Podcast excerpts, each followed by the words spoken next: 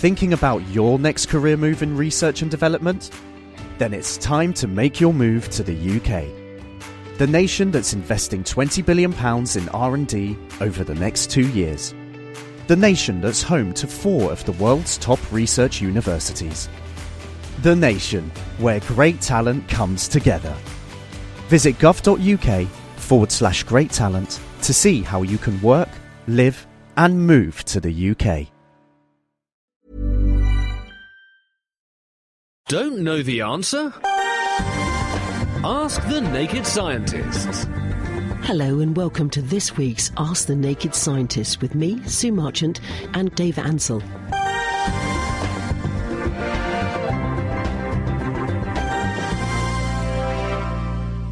What's new in the world of science? Well, this is a story about detecting explosives. Now, the traditional way of doing this is with really cute dogs.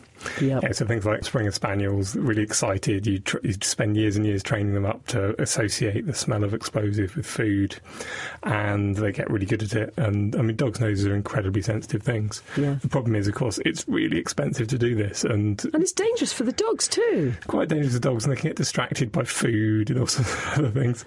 So um, people have been trying to make artificial noses for a long time. Artificial noses. Artificial noses. Right. Um, they've already got explosive detectors, which is, you probably might have seen in the airport recently. They sometimes swab some of your clothing and put them in a special machine.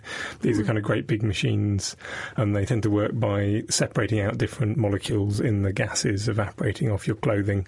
And if they detect any of them are explosives, and they sort of apply an electric field to them, and different molecules move at different speeds, and if any of them go to the right speed for explosives, then they'll sign up that you might be dangerous. But these are quite big and not very convenient. They take quite a long time to take measurements. So people have been trying to make artificial noses because noses are really quick. And a group in Israel, uh, they've got to about as good as a dog's nose so far, but um, a group in Israel has just come up with one which is about a thousand times better than a dog's nose. Wow. They've made little tiny wires out of silicon on a chip. And they've covered them with a chemical, amine type chemical, with little receptors on it, which um, grab a particular type of explosive molecule. And then, so if any molecules come across, they come off and grab onto this um, wire. That affects its conductivity, and so you can detect that with some electronics, and it gives a result within seconds. At the moment, it will detect a dog can do about one part in a billion, so one molecule of scent in a billion molecules of air. They reckon this can do one part in a trillion. It's not quite so good with air, but it, if you if you can get the molecules inside a liquid, then it will detect one part in a trillion, which is really really impressive. So they're attempting to build. A, uh, they haven't got a, a kind of actual device you can buy off the shelf yet, but they're attempting to sort of combine it with some little fluids devices, so it will kind of pump air through some water, then pump it past their sensors, and hopefully it will find the explosives really quite efficiently. Artificial noses, whatever next. Anyway, let's get on to our first questions. Um, Mike in Colchester has says that he gets the most amazing pictures on his television from space, which got him thinking: how much power do the satellites have to generate to give me these amazing pictures, and where do they get the power from? They basically satellites. There's no power stations. You can't plug them into the wall, so they have to get the power in a way which is something which is coming past you. And what they use is sunlight. They've basically got solar panels on them. The amount of power which they use in total is really quite limited because there's a limit. I mean, there's a limit to how big a solar panels they can put up there, and the solar panels can only pick up. There's about a kilowatt of light hitting every square meter. Solar panels maybe 10, 20 percent efficient, so it's only you're probably only getting about 100 watts, maybe 200 if you're very, very use very expensive solar cells per square meter, and the limit to the amount of solar panels they use. So the amount of power they're using is around about one, two, three, possibly for a big one, four or five kilowatts. So uh, two or three kettles that can spread out over the whole of Europe is really not very much power, but that's the reason why you've got to use quite a big dish, so very, very directional aerial and very, very good electronics to pick up this signal. So you can get good pictures even from this minute signal from a satellite about 36,000 miles away in space. Gosh. To the email now, Michael has sent one in saying that um, I can't pronounce your other name, Michael. I think it's Summersky. Uh, what happens to the speed of light, Dr. Dave, when it passes into and out of glass? Well, basically, light is a wave, an electromagnetic wave, and in, in space, it's just interacting with the vacuum, and it, the speed it happens to travel at is about 300,000 kilometres a 2nd mm-hmm.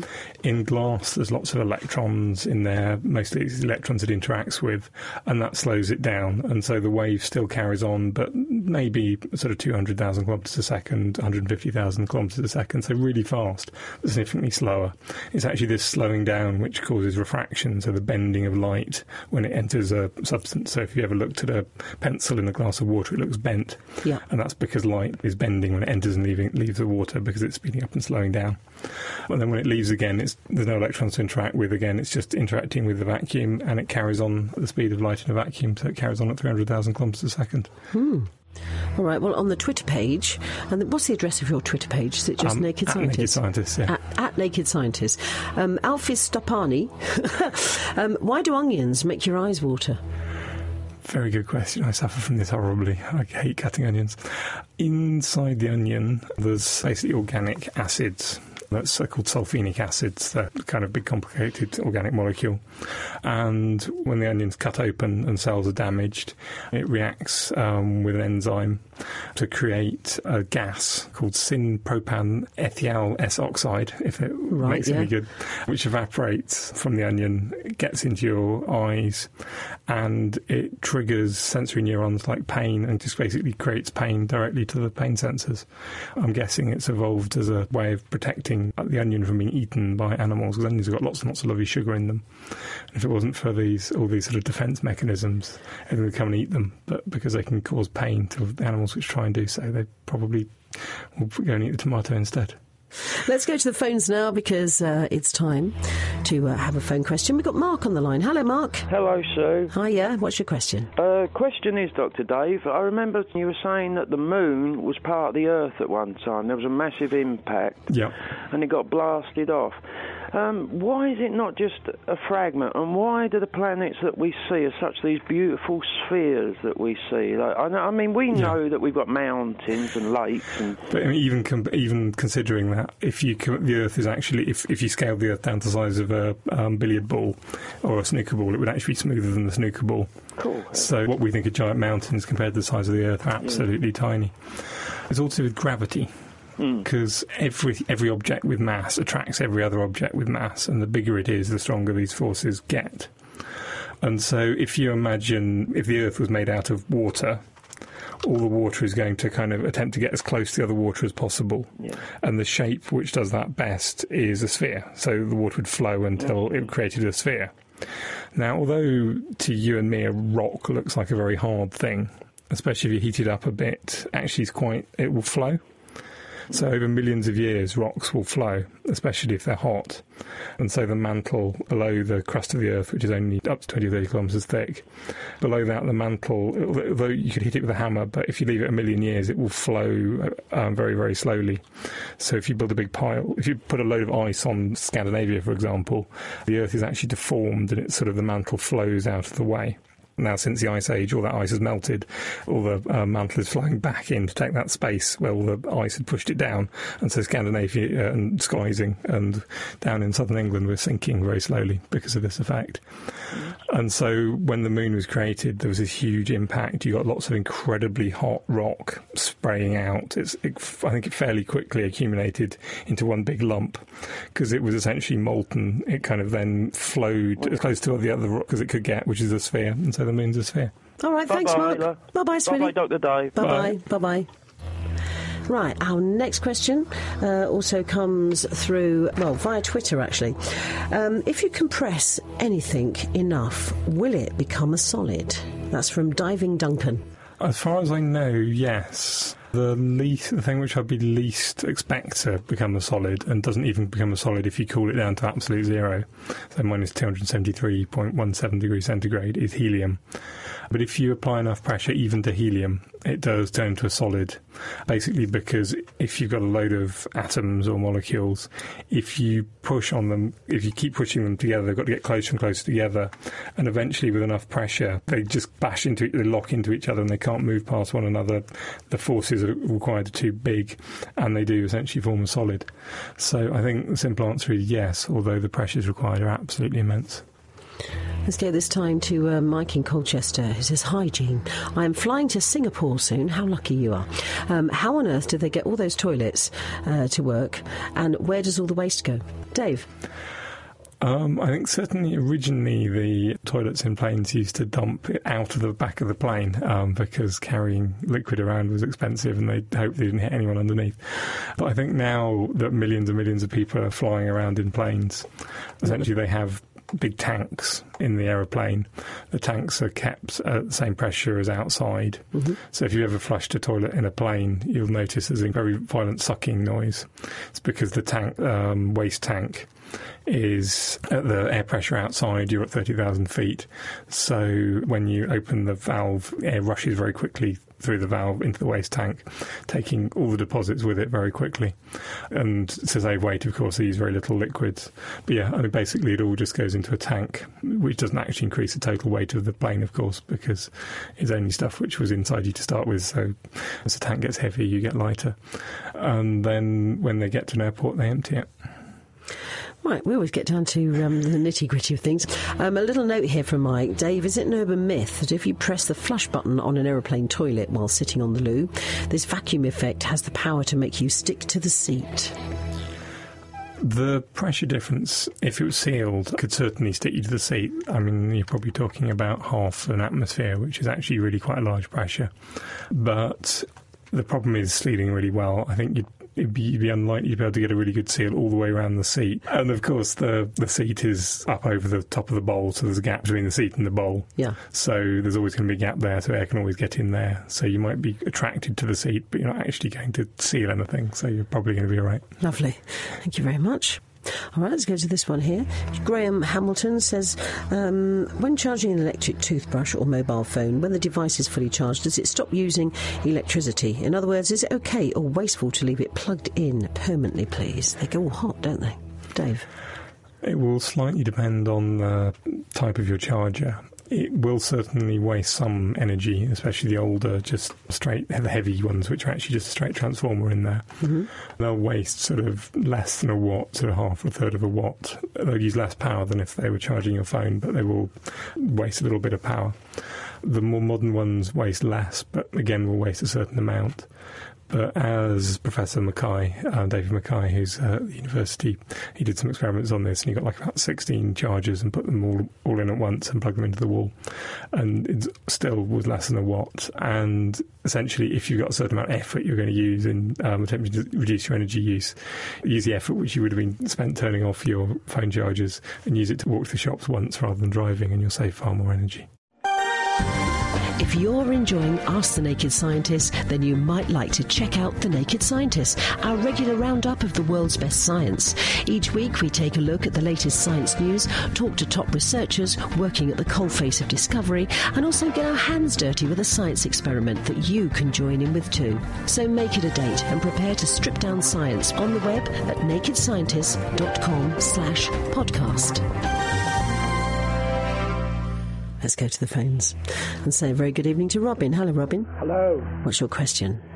I've got a collection of shells. Most of them are very thick skinned. Mm. And yeah. I wondered if this was because of the great depths and the pressure of water rather like a submarine. Yeah, you've got a huge amount of water above your head, above its head or above its shell, so it's applying a huge pressure onto the shell.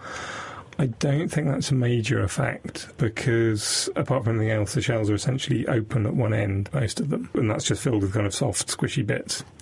And so the large pressure, all the large pressure is going to do is slightly compress the body of the creature, which will compress all the way through the shell. And so basically the pressure inside the shell will be exactly the same as outside, or very close to the same as outside. It's a, a, bit like if you go scuba diving, if you attempt to breathe even just two meters underwater through a pipe up to the atmosphere, so your lungs are full of atmospheric pressure air, it's incredibly difficult to breathe because you're attempting to breathe in against the pressure of the water. But if you go scuba diving, because the air you're breathing in is pressurized, um, the pressure on the inside of your lungs is exactly the same as outside, so you can go down tens of meters as long as the pressure is equalized between the two. I think the reason why the creatures have such strong shells is to resist other creatures trying to eat them. And if you've got a really big, thick, strong shell, creatures which you've got to eat you have got to be much bigger and much rarer. How's that, Robin? Thank you. You're very welcome. Now, Andy in Huntingdon says, Can you explain how a night sight for a pair of binoculars works? There's uh, various different ways of doing them, but uh, I'm guessing you're talking about the image intensifiers. Normally these look sort of green. Mm. There's, again, various technologies on these. The slightly older fashioned ones, which are normally green, they work by uh, basically have a um, camera type arrangement which projects light onto a screen. Yep. This screen is made out of a metal, something like sodium, which electrons can escape very easily from. And behind that screen, you've got a vacuum or a very low pressure gas, um, with about 1,000 volts across it to another screen at the back. So when the light hits the front screen, um, it knocks a few electrons off. Those electrons fly up this huge voltage towards the other screen. As they do it, they bash into a few gas molecules, knocking off more electrons. So one electron knocked off at the front turns into maybe a thousand at the back. They're moving really quite fast. They've got lots of energy. Then they hit the screen at the back, and then that hits a phosphor like in the front of your TV. So, so the electrons hit, or in front of an old TV, hmm. so the electrons hit the phosphor, create lots of light. So maybe one photon coming in could make a thousand or two thousand photons coming out and so it's a thousand times brighter, so you can see it only on in starlight. More modern ones, which the US military are using, basically just have a very, very sensitive camera because you can make um, CCD cameras, like in a, a digital camera, sensitive enough to work under just starlight. There are also other versions which, um, instead of working on visible light and near infrared light like all those do, they work on thermal infrared. So these are thermal imaging cameras you sometimes see on helicopters. And this is the far infrared, the thermal infrared, and anything at room temperature is glowing in this kind of light. So we'd be glowing really brightly, especially mm. if you're hot. And so you can see anyone who is warm, any warm vehicles, just show up really brightly even at night because they're glowing, whatever the amount of light Interesting stuff. Um, Andy has uh, sent an email in saying, Would it be possible or beneficial to make a liquid crystal display touchscreen keyboard? So I think, yeah, I think he's wanting to make a keyboard which is really easy to clean. So you just get a kind of essentially yeah. something very like a, yeah. one of the modern phone touchscreens. Yeah. So I think he's suggesting make a really nice, easy um, wipe screen keyboard. And you just sort of you know, make an LCD so you can see all the keys and you can type on them. In fact, very like the, the keyboards you get on sort of mobile phones and um, things like I, um, and tablet PCs, have tablet mm. computers. Yes, it works. I mean, it works on a modern uh, smartphone. It's just quite difficult to type on because the advantage of a real keyboard is you can find the keys with your fingers yes. and you know where all the keys yes. are and so you um, you can type very quickly, and it's a bit like playing a piano. You, you can kind of learn where all the keys are. Yeah. Whereas I think with a um, LCD sort of keyboard like you get on phones, I, mm. I, certainly have to spend a lot of time looking at it to work out where the keys are because you can't feel them. So it's a lot slower. So you certainly could, and they are used, but I think disadvantages with it. Hmm. All right. And Mike in Colchester has said, "Is Dr. Dave's brain is it the same size as it would have been 500 years ago?" Yeah, uh, obviously my brain is an awful lot bigger than it was 500 years ago because I didn't exist. But that's a rather stupid answer to the question. Have people's brains changed in the last 500 years? I don't think so significantly. Possibly um, they're slightly bigger than they were, not really because of any genetic changes but just because we're fed a lot better in the same way that people have got taller in the last 50 or 60 years because we're getting a lot better nutrition, if anything, slightly too good tr- nutrition, so we're growing as big as our genes will let us rather than being stunted. Because I mean, a lot of people 50, 100 years ago were the reason why they were a lot shorter was because they just weren't getting enough food and they stunted their growth. And I wouldn't be surprised if that had a similar effect on the brain, but I, I don't know any particular effect. Now, uh, Dominic uh, P6 has said if you go the speed of light around the world for a day, a week goes by on Earth. Would people on Earth see you at a seventh of that speed? Um, I think the way the universe seems to work is that if anybody going at any speed anywhere in the universe looks at a beam of light, they see it as going at the speed of light, so at 300,000 kilometres a 2nd mm-hmm. So even if two people are travelling at a million miles an hour relative to one another, or a million kilometres a second relative to one another, they both see the light beam travelling between them going at exactly the same speed. Everything else changes to make that work. So time changes. So that was the time dilation effect he was talking about. And space gets distorted and everything else changes, but the speed of light always appears the same. It's absolutely bonkers Yeah, I guess all the lost me. experiments that anyone has done. I mean, the, the, it's just kind of, as far as we know, that's just a, a fact of the universe that the speed of light is always constant and everything else seems to change to make up for that. If you're actually going at the speed of light, time dilation is actually infinite, so no time passes for you if you were going at the speed of light. And so, if you're going at the speed of light around the Earth for, for what appeared like a week to everyone else, Yeah. to you it would appear instantaneous. Hmm. Bizarre. Uh, Ray and Whittam, is it possible to dig a hole from this country to Australia through the Earth? And if so, how long would it take? That'll keep you busy, Dave. I, I think theoretically, if you're talking completely simple physics, there's no there's no fundamental physical reason why you couldn't. Or there's a huge number of practical reasons why you couldn't. The big, I mean, the big problem, as I was saying earlier, is that when you get to great depths, you get to get into the mantle. And whilst it kind of seems solid if you hit it with a hammer, um, the rocks will flow. They're also at an immense temperature. They're sort of set thousands of degrees centigrade. But the biggest problems is that the pressures are completely ridiculous. The pressure at the bottom of the ocean is very, very large. But because the density of the Earth is about five times that of water on average, every time you go down two meters, the pressure will increase by an atmosphere. So if you go down a kilometre, the pressure is going to be, um, if you go down a kilometre, 500 atmospheres. If you go down 10 kilometres, 5,000 atmospheres. 100 kilometres, um, 50,000 atmospheres. And building a tunnel which could support those kind of pressures and those temperatures would be just incredibly difficult and obscenely expensive. And fundamentally, it's a lot easier and cheaper to fly. Um, Pretty has said, why can't we light a 100 watt bulb with a 1.5 battery? 1.5 volt battery, yeah, Yeah. sort of a normal um, Yeah. battery. If you plug that into a 100 watt bulb, why doesn't it work? There's a variety of reasons for this. The first one is that a 100 watt bulb is designed to work at 240 volts. So, for it to produce 100 watts of power, you have to connect it to a power supply which is pushing electricity through with a measure of how hard the pressure of electricity is volts, with a pressure of about 240 volts. Um, if you connect a 1.5 volt battery to, to that, the current which goes through it is going to be about 150th, 130th of what you would get from the proper light bulb, and the power given out is going to be that of the 130th squared, so the 10,000th, so it doesn't get nearly hot enough to light up. Mm-hmm. The second question is, could you design a different 100 watt bulb to connect to power off a 1.5 volt battery? If you had a really, really big 1.5 battery and you connected hundreds and hundreds of 1.5 volt batteries in parallel, and you had a very, very low resistance light bulb, you could put 500 watts, you'd have to put through about 60 amps of electricity um, at 1.5 volts, and you could produce a 100 watt light bulb. It would be kind of difficult, and 60 amps is an awful lot of current. You need huge copper wires going into it, and it'd be very difficult, but it would be possible. Could you do it with a just a single 1.5 volt battery? The answer is no, because there's too much resistance in one of those batteries, and the maximum current they can probably produce is 5, 10 amps, not a couple of hundred. So you could just couldn't get enough power out of a small battery. One here that um, has uh, come through from Michael in Kings Lynn. And I don't know whether, Dave, you, whether you're going to know this or not, but um, he says if a person was born blind, as they grow up, can people get through to them what seeing is? I don't know. I guess you'd have to ask someone who's blind. There have been some interesting cases of people who were blind all their life. Then the reason why they were blind could be surgically removed. So, if for some reason they had some kind of skin layer inside their eye and someone could mm. remove it, all of a sudden they could see. Mm.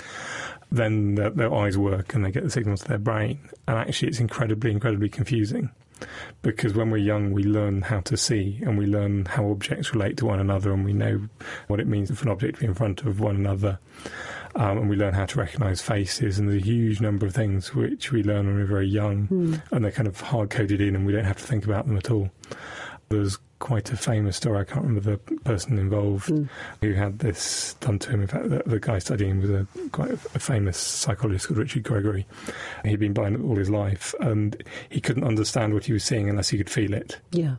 So he was fascinated with making things, and he went to see a lathe because he'd never really never seen a lathe. He never quite understood how it goes together. Hmm. And he, when he went and look, just looked at it, all he could see was kind of a, a load of different areas of light and dark and shade Hmm. and lots of lines, and he couldn't put it all together as an object in his brain Hmm. until he felt it. Then he could kind of relate the pictures he was seeing to the model in his head Yeah. of what a lathe was, and so Yeah. he could put it all together. So I think from that, seeing is, is people who actually can see after not having seen when they were kids find it very difficult to see. I think just explaining it to them would be very, very difficult. Um, what happens to a particle of light as it's leaving the sun, and why does it take so long to do this? This is from uh, Texas Elephant. I think this is this the story that it takes about a million years for light to get out of the out of the centre of the sun. Yeah, um, it goes back to uh, from Fort Worth in Texas. Said you said on, on the show that it takes a million years for a particle of light to exit the sun. What is it doing for that million years, and why does it take so long? And how do you know this to be true? How do you know, Doctor Dave? Come on. Okay, I mean, people haven't gone and followed a particle of light all the way out of the sun because we haven't been thinking about those kind of questions for a million years, apart from anything else, and we can't get into the sun, and there's all sorts of reasons. So it's out of a whole lot of modelling. And it's not strictly the same particle of light, which is taking a million years to get out of the sun. Hmm. So, what the result of that, what the calculation which someone has done to get that figure is that if you produce some light in the centre of the sun, it will fly a certain distance and it will hit an atom or a, probably an electron inside the sun. It will get absorbed by the electron and then possibly bounced off or re emitted in another direction. And so this light can only travel micrometers before it hits another electron and bounces off. Hmm. And so it's going to sort of take this what's called a random walk. It will bounce around the sun at random. And if you imagine that, that it was the same um, particle of light, in fact, it's probably got absorbed and re-emitted billions of times in this period. If Yeah. it was all just one particle of light and it was bouncing around, the distance it would travel would be a million light years before Yeah. it actually got out to the surface of the sun. And that's a kind of strange calculation, but it's actually very important for measuring how long it takes for something to change in the centre of the sun to get out to the outside. So if the core of the sun got a bit hotter, how long would it take for the heat to get out to the surface of the sun? And that's basically how long would it take for light, because the light's the way that most of the energy is transported around the sun, to get out to the surface. And that's about a million years. All right, we've got time for one more question, and uh, that has come in by um, email again. And this is from um, Michael Hunter, who says Does a magnetic field require energy? And if so, where does that energy come from? Interesting question. For a magnetic field to keep on going, you don't need any energy at all. But to create the magnetic field, then you do need energy. So, for example, in a lump of iron, there's lots and lots of little magnets in there. Each of the atoms is a tiny magnet, and they form into little domains. And normally, in a lump of iron, they're all pointing in random directions. But to create a large magnetic field, you've got to line those all up and stop them pointing in random directions. And that does take quite a lot of energy. In the case of a, a magnet, you do it, you put that energy in by using external magnet. So you either get a permanent magnet and push it towards the iron, which uh, will take you away from the iron, which takes some energy, or you have to apply an electromagnet, which again uses some energy. And so creating the magnetic field uses energy, but once it's created, it doesn't use any energy to keep it going. That's it for this week. Our doctors will be back with me next week for more Ask the Naked Scientist. But don't forget, you can also catch them on the Naked Scientist podcast, which you can find on the Naked Scientist website, www.nakedscientist.com. The Naked Scientists are sponsored by the Wellcome Trust, the EPSRC, and UKFast. For more information, look us up online at nakedscientists.com.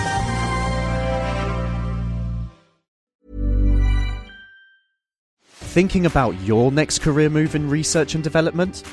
Then it's time to make your move to the UK. The nation that's investing 20 billion pounds in R&D over the next 2 years. The nation that's home to 4 of the world's top research universities. The nation where great talent comes together. Visit gov.uk forward slash great talent to see how you can work, live, and move to the UK.